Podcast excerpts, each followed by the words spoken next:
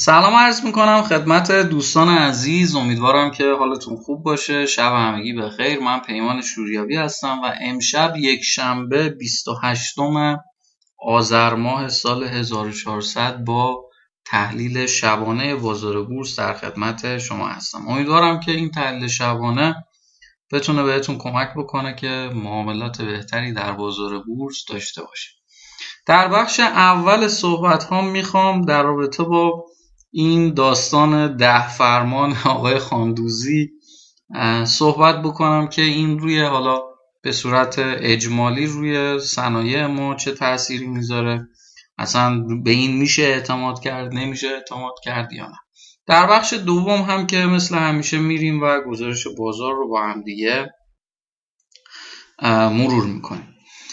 خدمتتون عرض بکنم به صورت کلی هیچ وقت روی صحبت‌های اظهار نظر شده مسئولین دولت حساب نکنید. اینا دائما حرفاشون رو عوض میکنن. چیزی که مکتوب شده باشه، چیزی که تبدیل به قانون شده باشه مهم. اگر نه این یه روز میاد یه حرفی میزنه، فردا حرف. حالا حتی تو همین چیزی که امشب هم اعلام شد، بیاین من بهتون میگم که نسبت به هفته گذشته خب ما چه تغییراتی رو شاهد بودیم. به خاطر همین اصلا به صورت کلی روی حرفها حساب نکن. اما از این حرفها میشه یک سری نکات، یک سری هینت ها، یک سری سرنخ ها رو در آورد و این سرنخ ها اتفاقا میتونه روی کرده حالا مسئولین دولت رو به ما مشخص بکنه و از این نظر میشه تا حدودی بهش فکر کرد. ولی همیشه هم یادتون باشه که شیطان توی جزئیاته و توی جزئیات ممکنه یه اتفاقاتی بیفته که همه چیز تغییر بکنه. اولین بحثی که مطرح شده اینه که سقف گاز خوراک پتروشیمی ها قرار چقدر باشه. خب اگه یادتون باشه الان امشب بحث این هست که خب این 5000 تومان تصویب شده و قرار اجرا بشه. همین هفته گذشته بحث این بود که 3200 تومان قرار بشه. همه هم میگفتن آره ما اینو تصویب کردیم، این قرار اجرایی بشه به نفع بازار سرمایه.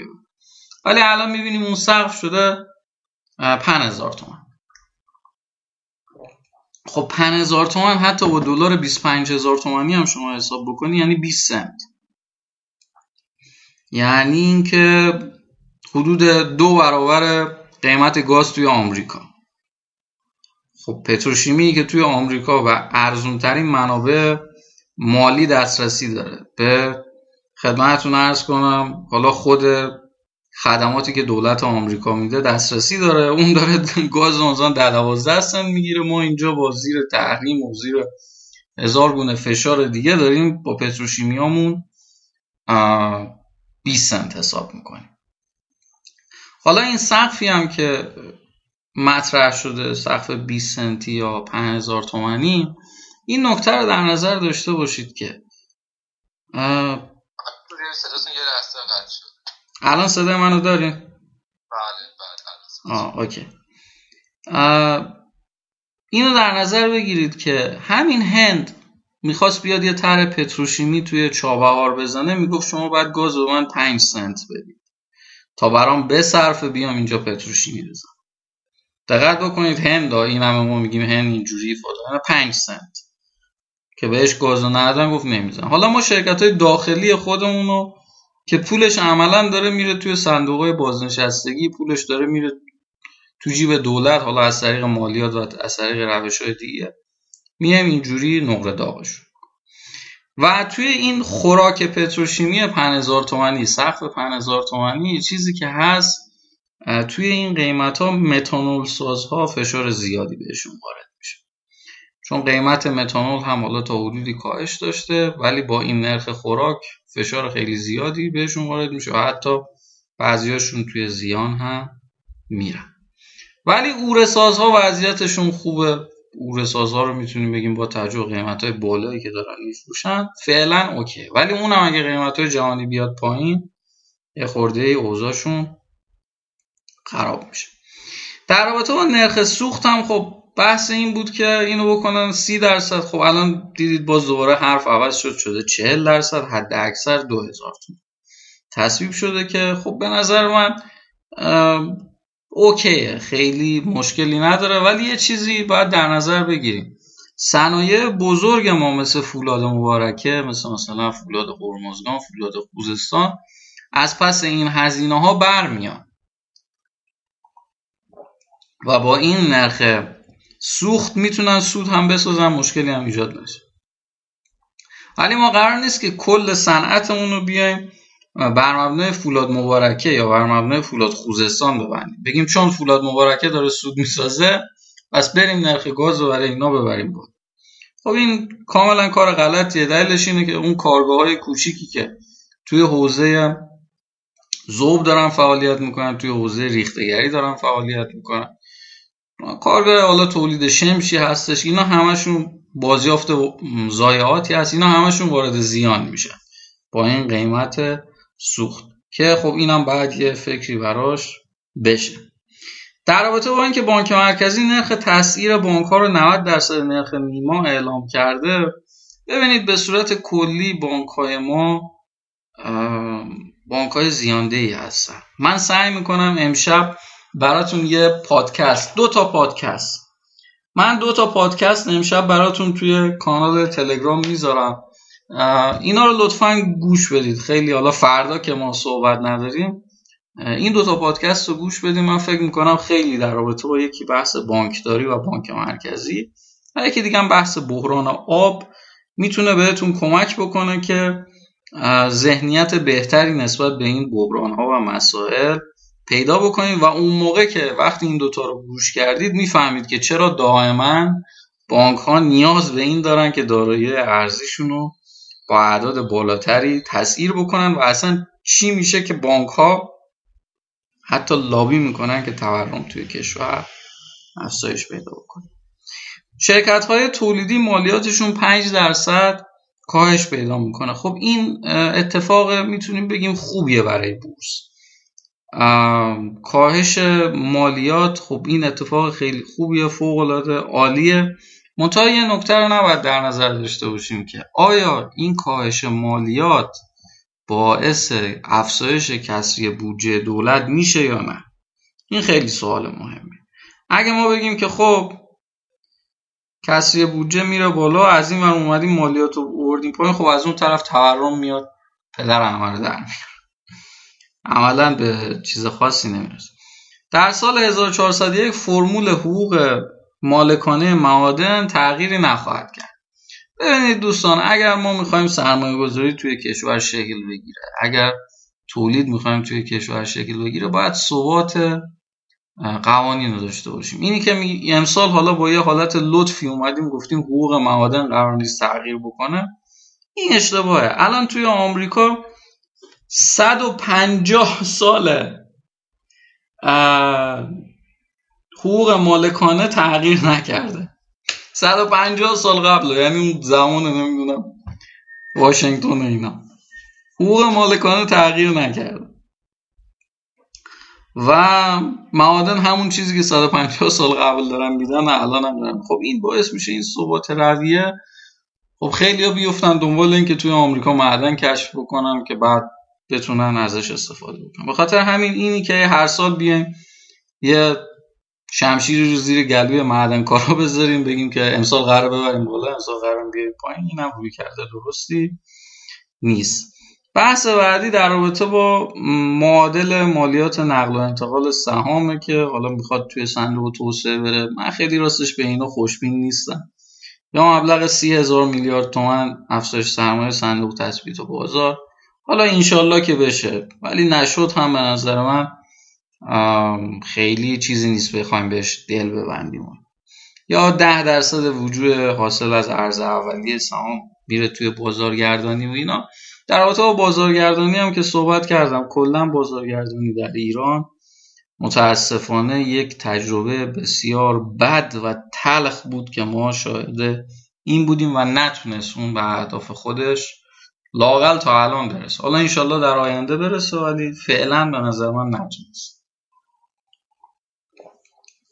دیگه انتشار اوراق دولتی در بازار منوط به کنترل جریان ورود نقدینگی به بازار شده است. خب اینم توی جزئیاتش میشه 1000 تا اتفاق بیفته و توی جزئیات یه کارهای انجام بشه که اصلا جواب برعکس.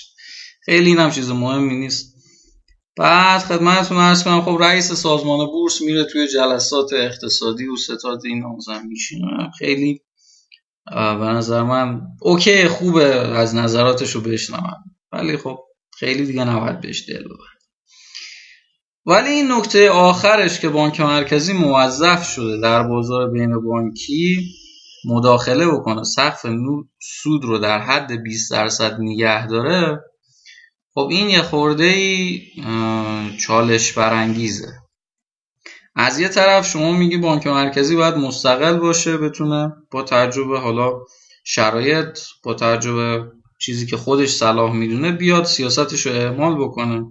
از این طرف اومدی شما بهش دستور میدی که میگی مثلا آقای بانک مرکزی شما باید مثلا بیاین نرخ بهره رو اینجوری بکنید. بالاخره اگه یه سربازی رو فرستادی توی جنگ باید سلاح هم بهش بدید.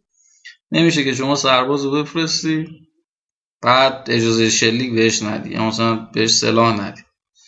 این هم خیلی به نظر من چیز درستی نیست. ولی اگر دقت بکنید، اگر این اتفاق بیفته و سقف سود روی 20% بخواد بمونه، این خبر خیلی خوبیه برای بازار بورس و میتونه باعث رشد بازار باشه. خب فکر میکنم برای بخش اول صحبتام که در رابطه با حالا یه نوع آموزشی هم بود کافی باشه. بریم ببینیم بازار امروز چه خبر بود. خب شاخص کل امروز بیش از 1% نزول داشت. شاخص هموزن هم همینطور بود، 1% نزول داشت. آیا این نزول ها ادامه داره؟ آیا ما میبینیم؟ به نظر من داریم حدوداً دیگه به کف بازار میرسیم. میبینید هر روز داره اخبار خوب آروم آروم به بازار مخابره میشه. اگه یادتون باشه وقتی که بازار به سقفش میرسه، حجم معاملات میره بالا، میخواد بیاد پایین، دیگه از در و دیوار فقط اخبار منفی میاد. از اون طرف توی کف بازار اخبار مثبت آروم آروم وارد میشه که بشه آروم آروم هم سهم خرید. چون یه دفعه اگه بخواد ریزو کنه خب یه عده‌ای نمیتونن سهم بخرن. آروم آروم هم میشه سهم خرید و تقریبا میتونیم بگیم که شرایط بازار متعادل تر میشه. خب بودجه هم که تکلیفش مشخص بشه و تصویب بشه دیگه، بره نهایی بشه، این هم میتونیم بگیم دیگه تقریبا ریسک بودجه و ریسک حرفای دولتی و اینا رو نداریم. بالاخره یه قانونی داریم که سال آینده اجرا میشه و کم و بیش دیگه مطمئنیم، مثلا حقوق مالکانه تغییر نمیکنه، مطمئنیم دیگه نرخ خوراک اینه، نرخ سوخت اینه و خب این اتفاق به نظر خوبی برای بازار میاد. بخوایم امروز ببینیم که وضعیت معاملات چطور بود. خب بیشترین حجم معاملات این روزا خب سرمایه فرابورس، انرژی، کالا، بورس اینا دارن، فراکاپا که یه روز یکیشون صفحه فروش میشه، دو روز بعد اون یکی صفحه خرید میشه، یه همچین کارهای انجام میشه که حالا میگم من خودم به شخص جرأت ورودشو ندارم، ولی خب هر کسی هم که میتونه درک میکنه اینا رو، خب شاید بتونه سودای خوبی هم بگیره. گروه شیمیایی امروز یه سری سهماشون خب منفی شدن، رشدای زیادی داشتن، یه سری سهماشون هم خب تقریبا اوکی بودن. ولی سهمایی که منفیه سنگینی میخورن، همونطور که قبلا هم بهتون گفتم، متانول سازان که از نظر بنیادی وضعیتشون متحول شده و با این نرخ‌های خوراک و با نرخ‌های سوخت جدید سود خاصی نمیسازن اگه ضرر نسازن. به خاطر همین ما میبینیم زاگرس، شفن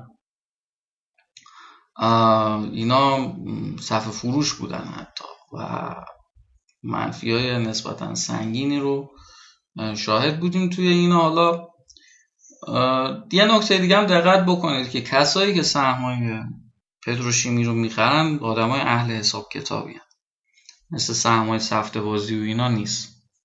به دقت پی بی رو حساب میکنن، شرایط بنیادی رو حساب میکنن و بعد وارد یک سهمی میشن. به خاطر همین حواستون باشه که خب دقیقاً دیدیم دیگه با این اخباری که داره از نرخ خوراک و اینا میاد. از چند روز قبل هم من توی همین لایوهای شبانه میگفتم که متانول سازا دیگه دارن خطرناک میشه. خب خودرو سازا که دوباره صف فروش شدن، نتونستن دوام بیارن فعلا روی این قیمت ها دارن میریزن. فقط یه سری نماده کوچیک قطع ساز میتونیم بگیم یه سری سفته بازی ها داره روشون انجام میشه که خب طبیعی هم هست دیگه. سرمایه کوچیک همیشه اون بحث سفته بازی و اینا مطرحه. توی گروه فلزات اساسی خب ما فولاد مبارکه رو داشتیم که دوباره یه عقب نشینی کرد. فسبزوار، ملی مس اینا هم منفی شدن، ولی خب یه سری نمادهای کوچیک‌تر مثل فسازان صفحه خرید شد، کیمیا داره رشد میکنه، فزرین دیگه. این نورد آلومینیوم هم دقت بکنیم، به نظر من جریانات سفته‌بازیه، خیلی بحث بنیادی و اینجور چیزا مطرح نیست، حواستون باشه. یه نکته کلی هم بهتون بخوام بگم اینه که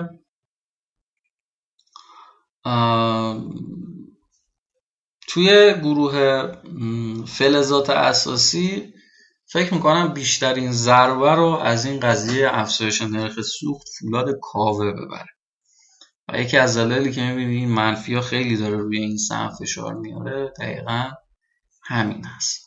گروه بانک ها دوباره یه بادی بهشون خورد، لرزیدن، منفی شدن. روز قبل خوب بودن، امروز دوباره منفی شدن. فکر میکنم فردا با این خبر تاثیر ارزشون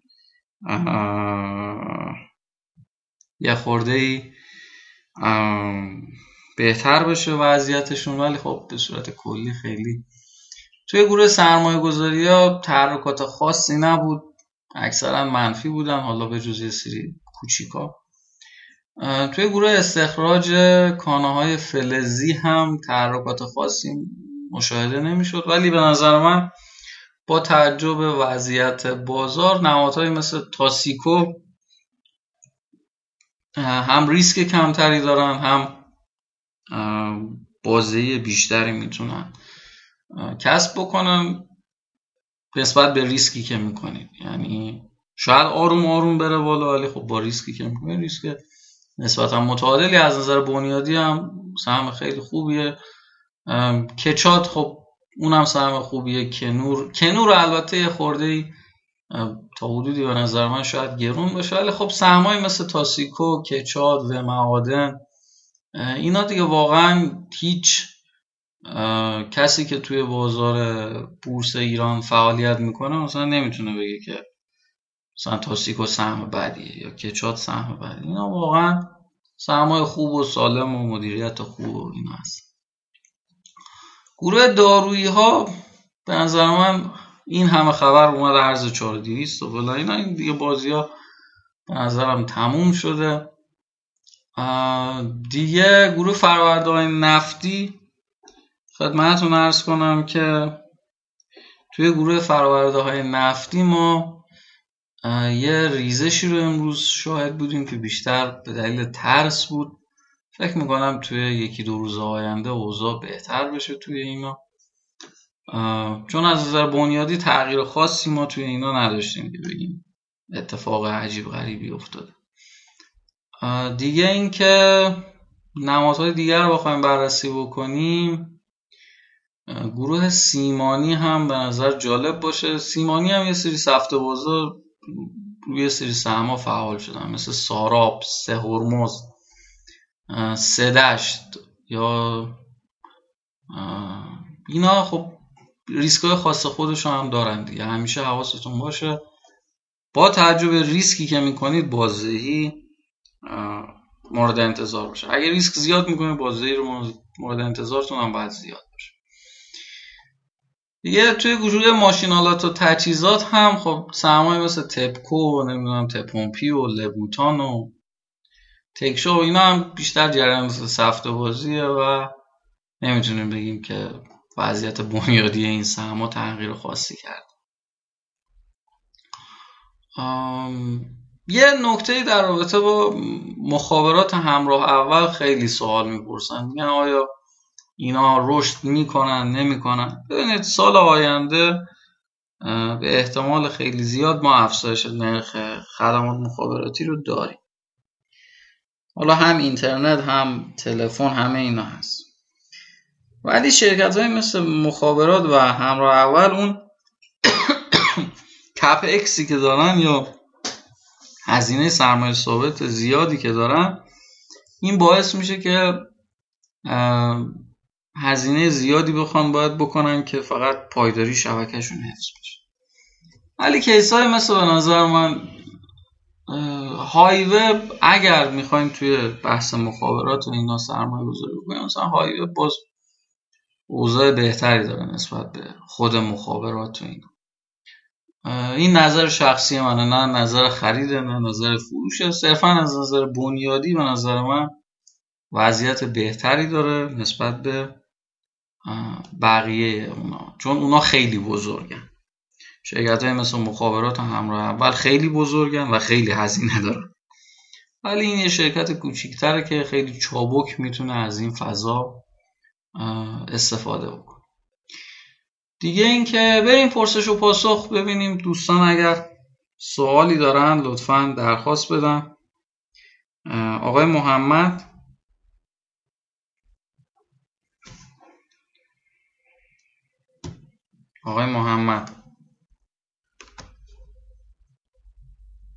بقیه دوستان اگه سوالی دارن ما در خدمت شما. جناب شوریابی من میتونم یه سوال بپرسم؟ بله حتما بفرمایید. شیراز به نظرتون کف هفتمن رو حفظ میکنه یا اینکه نه ممکنه به توجه به باز مقدار پایین‌تر هم بیاد؟ به نظر من راستش حتی با نرخ گاز هم باید کف هفتمن رو حفظ میکنه، ولی یه نکته‌ای که هست به خود شرایط بازار هم بستگی داره. شرایط بازار هرچی به سمت ثبات بیشتر بره به نظر من سهم‌های بنیادی رشدشون رو میکنن، بقیه جامعه. حالا ما باید ببینیم توی روزهای آینده چه اتفاقی میفته و امیدوارم که همین با حجم معاملات کم و حالا یه هفته‌ای لااقل تا زمانی که بودجه و اینا کامل تصویب میشه ما خیلی رشد خاصی رو نبینیم، همینجوری بدون روند بریم جلو. بودجه که تصویب شد دیگه یه دفعه بریم بالا و یه مثلا 30% اینا بازدهی بده. البته پیشنهاد شما باز رو ETF باز بله به نظر من میگم هنوز چون بعد یک سری ریسک‌های عجیب غریب داریم، پیشنهاد من روی ETF های صورت کلی. ممنونم، خیلی لطف کردید. خواهش میکنم. آقای مهرداد، سلام عزیز، خوب هستین؟ من یه سوالی داشتم راجع به بهارس، میتونین یه توضیح بدین؟ ببینید با اوپالش، فروشی اوپالش نیست، چجوریه؟ یعنی سعودیه نوزودیه؟ ما گیر کردیم توی سن. ببینید بانک پارسیان دستش با خودروسازا توی یک کاسه است، اصلا بانکیه که خودروسازا زدن اینجوری بگیم. به خاطر همین منافع عملا داره خودروسازی ها رو تأمین میکنه. شما فکر کردید این همه بدهی که خودروسازا به وجود آوردن چجوری تونسته تأمین مالی بشه؟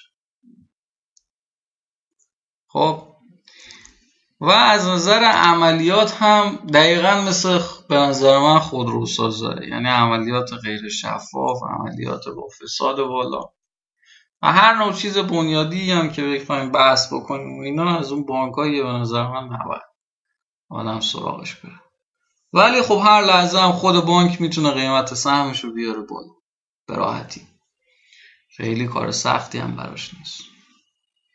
حتی همین میگم یک سری سهم‌ها رو چون ما نمیتونیم اون از اون پشت پردهش چیز نداریم، چی میگن، اطلاع نداریم، خیلی راحت باید حذف بکنیم دیگه، بگیم آقا ما مثلا تو این بازی نیستیم، خیلی راحت.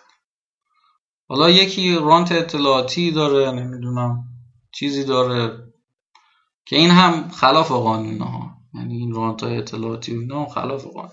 حالا اون اگه میتونه که منم به نظر من بعید، در 90% موارد نمیتونه، چون اگه بخواست خواسته باشن خودشون میرن میخرن، نمیان به کسی بگن که شما هم بیا بخر. معمولا وقتی میان میگن بخر ما رانت اطلاعاتی داریم که میخوان خالی بکنن، خودشون موندن تو سهم میخوان خالی. بخاطر این واقعا نظری ندارم در رابطه با بانک پارسی، هم داستانش هم که بهتون توضیح دادم. ممنون از توضیحاتت سعید. خواهش میکنم. آقای آرمین، سلام عرض ادب دارم جناب شما. سلام سلام، متشکرم. تشکر میکنم از لایو بسیار خوبتون. صداتون ضعیفه. فقط خواهش داشتم در مورد بودجه که تک تک از نظر نرخ خوراک و بقیه موارد تاثیرش رو بر بازار سهام فرمودین. مجموع براینده این المان ها چی میتونه برای بازار سرمایه باشه؟ مجموع برایندش مثبته به نظر من، به نفع بازار سرمایه. خیلی ممنون، تشکر میکنم. خواهش.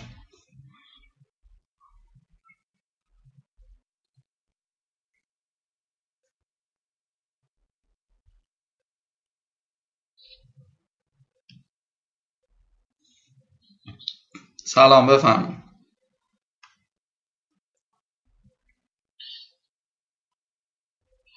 سلام جناب شوریابی. سلام، بفرمایید. یه سوال داشتم ازتون، نظرتون راجع به صندوق کاردان چی هست؟ صندوق شاخصی کاردان. والا صندوق شاخصی ما گذشته شونه که نگاه بکنیم خیلی بازی خوبی نداشتم به نظر من نگاه کردم. حالا اون نمودار به نظر بد نمی اومد نسبت به اون بقیه صندوق های مثل آگاهی رو اطلس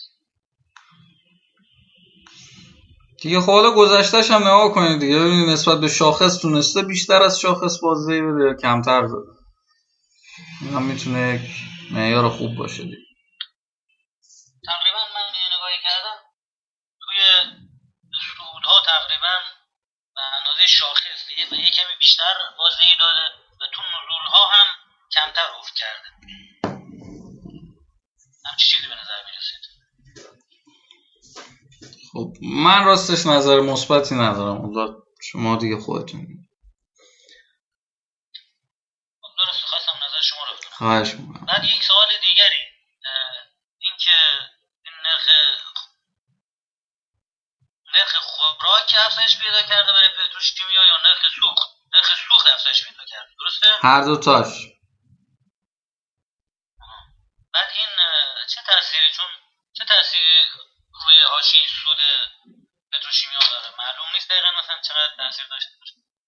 به صورت کلی خب یه سری پتروشیمیا قبلا پیشخور کردن، گزارشایی که دادن خب ما شبتیز گزارشاشو دادی، نه همه پیشخور شده، ولی به صورت کلی کاهش میده حاشیه سود اونتا، نه اون قدری که فکر بکنیم دیگه، مثلا اوضاع خراب میشه. چون که خب پتروشیمیا مواد اولیه‌شون همشون همین گاز مایع و همین گازهای غیر مایع هستش. حالا اگر اینا هم مثلا قیمتشون بره بالا، نمیدونم واقعا چقدر تاثیر داره. ممکن تاثیر زیادی داشته باشه، من حقیقتش نمیتونم خودم محاسبه کنم. در بخش اول لایو توضیح دادم، حالا اون بخش رو احتمالاً شما نه. اونو گوش آره اون قسمت رو گوش بکنید کامل میفهمید. متشکرم. خواهش می‌کنم. خب آقای افشین، بفهمید. سلام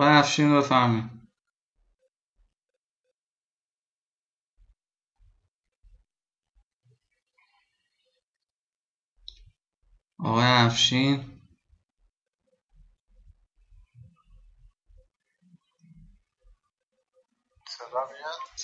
افشین. سلام. احوال شما؟ خسته نباشید. خوب هستید؟ سلامت باشید. دکتر عزیزم به حضورت که یک شنبه که کلا بازار منفی هست معمولا، بعد اینم که یک شنبه هفته آخر آذر ماه بود، مادرمون هم که برای مسئله بود تو اینا به والدین اولی مطرح بود. احتمالا دیگه بازار فکر کنیم تو این هفته برمیگرده، یعنی کف واقعیش همین جاهاست و نمیدونم، ما میبینیم دیگه، مثل رانندگی میریم جلو ببینیم که کی میپیشه جلومون، چرا قرمز میشه سبز میشه. ولی به نظر من دیگه حدود بازار همین جاهاست، بعد ببینیم چه اتفاقی میفته. درست. بعد در مورد شفارس شیمیایی فارس من خوراکش چی هست، ولی این نرخ سوخت و خوراک مسئله داره. این سمورایه همیشه دنبال سرمایه چیزی ها، سرمایه ناشناخته، سرمایه ناشناخته، گروه زرد، نارنجی، کوچیک. شیمیای فارس نه، شیمیای فارس که بورسه. خب باشه، سهم خیلی کوچیکیه آیه، خیلی سهمه، 1000 میلیارد تومنه. تو قیمتش اومده زیر 100 تومن واقعا خیلی مفتی هست. نه اصلا به اون قیمت نگاه نکنید، شما به ارزش بازار نگاه کنید، اون خیلی مهمه. حالا باید اینو پی وی ایشو نگاه بکنم ببینم که داستانش چجوریه. میگم اینا رو من چون اونقدر کوچیکه اصلا بررسی نمیکنم، ولی حالا بررسی کردم خدمتتون میگم. بعد در مورد بیت نظرتون چیه؟ بیت کوین وضعیتش؟ بیت کوین فکر میکنم هنوز یه ذره فاز نزولی هست. الان کریسمس و اینا هم از کسی اصلا تو خارج دنبال این چیزا نیست. ممنون، متشکرم. خواهش میکنم، موفق. خسته نباشید. خواهش میکنم. خب آقای علی، آقای علی سلام. سلام، شبتون بخیر. متشکرم، ممنون.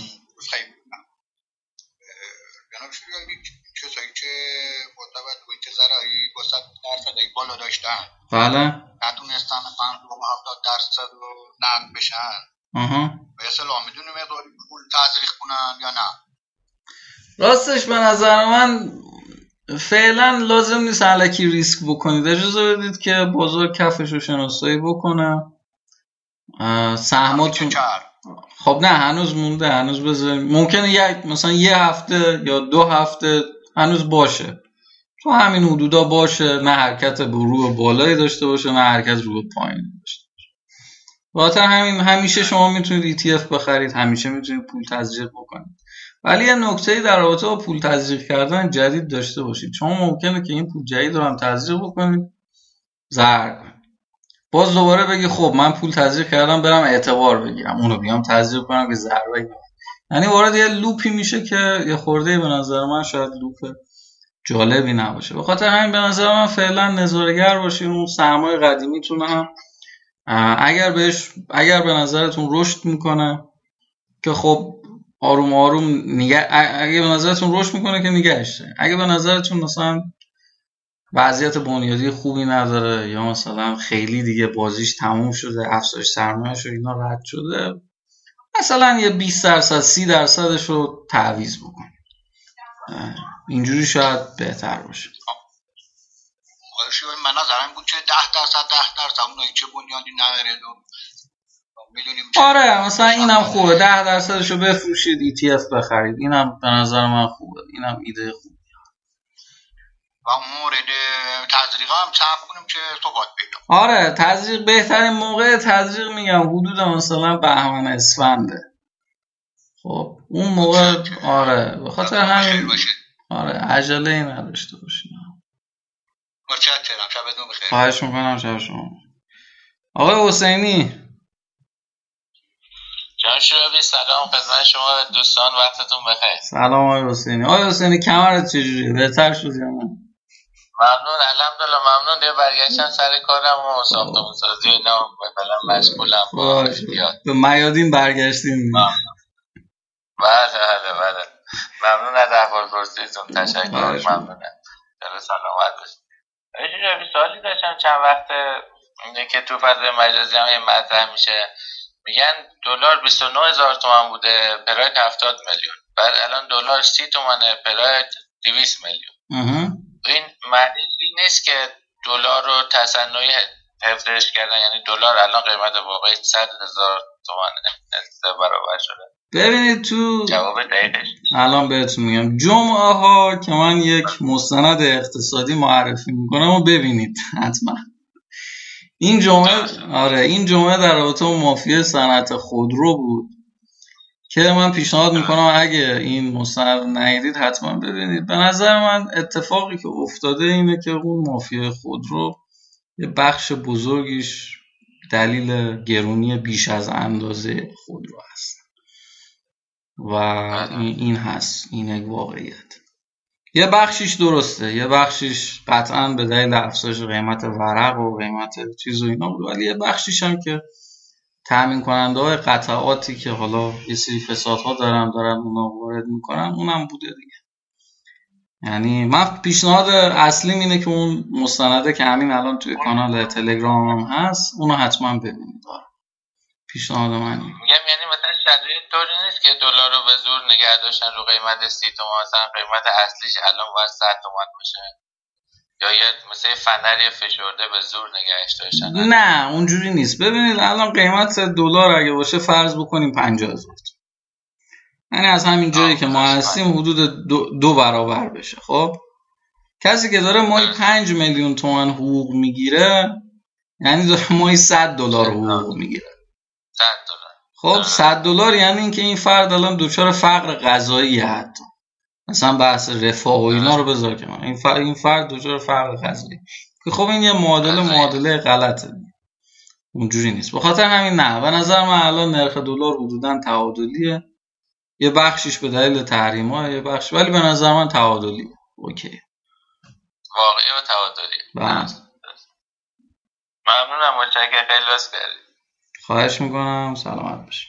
این مستندایی که روزای جمعه معرفی میکنم و حتما اگر وقت کردید خودتون با خانواده‌تون ببینید، من پیشنهاد خوبیه. روزای جمعه یه معمولا 1 ساعت 1 ساعت و نیم دیگه، نهایتا 2 ساعته، ولی خب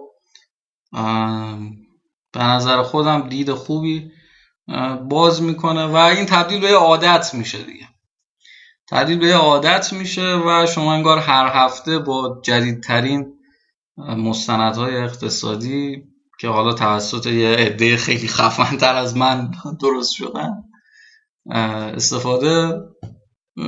آشنا میشید، استفاده میکنید و برای خود من هم به شخصه یه بحث آموزشی داره و اصلا خود این لایو شبانه‌ای که من میذارم یه بود آموزشی برای خود من هم داره. اینه که دائما مجبور میشم برم چیز جدید یاد بگیرم، دائما مجبور میشم که اطلاعات خودم رو بروز بکنم، با جریانات بازار همسو باشم و اینو بیام خدمت شما به صورت خلاصه بگم. یعنی این یه بازی برد هم برای من هم برای شما. حالا اون فعالیتی که توی شبکه‌های اجتماعی هم میکنیم همینطور، حالا چه لایو هایی میذارم چه مطالبی که منتشر میکنم، هم فکر میکنم برای خود من خوبه هم برای شما خوبه. فکر میکنم همگی با همدیگه داریم یه جمعی رو ساختیم که به صورت دوستانه داریم یاد میگیریم، داریم پیشرفت میکنیم، داریم سرمایه گذاری میکنیم و این اتفاق خیلی خوبه و فکر نمیکنم همچین چیز مشابهی لاغر توی بورس ایران وجود داشته باشه. به هر حال خیلی متشکرم که در این لایو حضور داشتید. شب همگی بخیر و خدا نگهدار.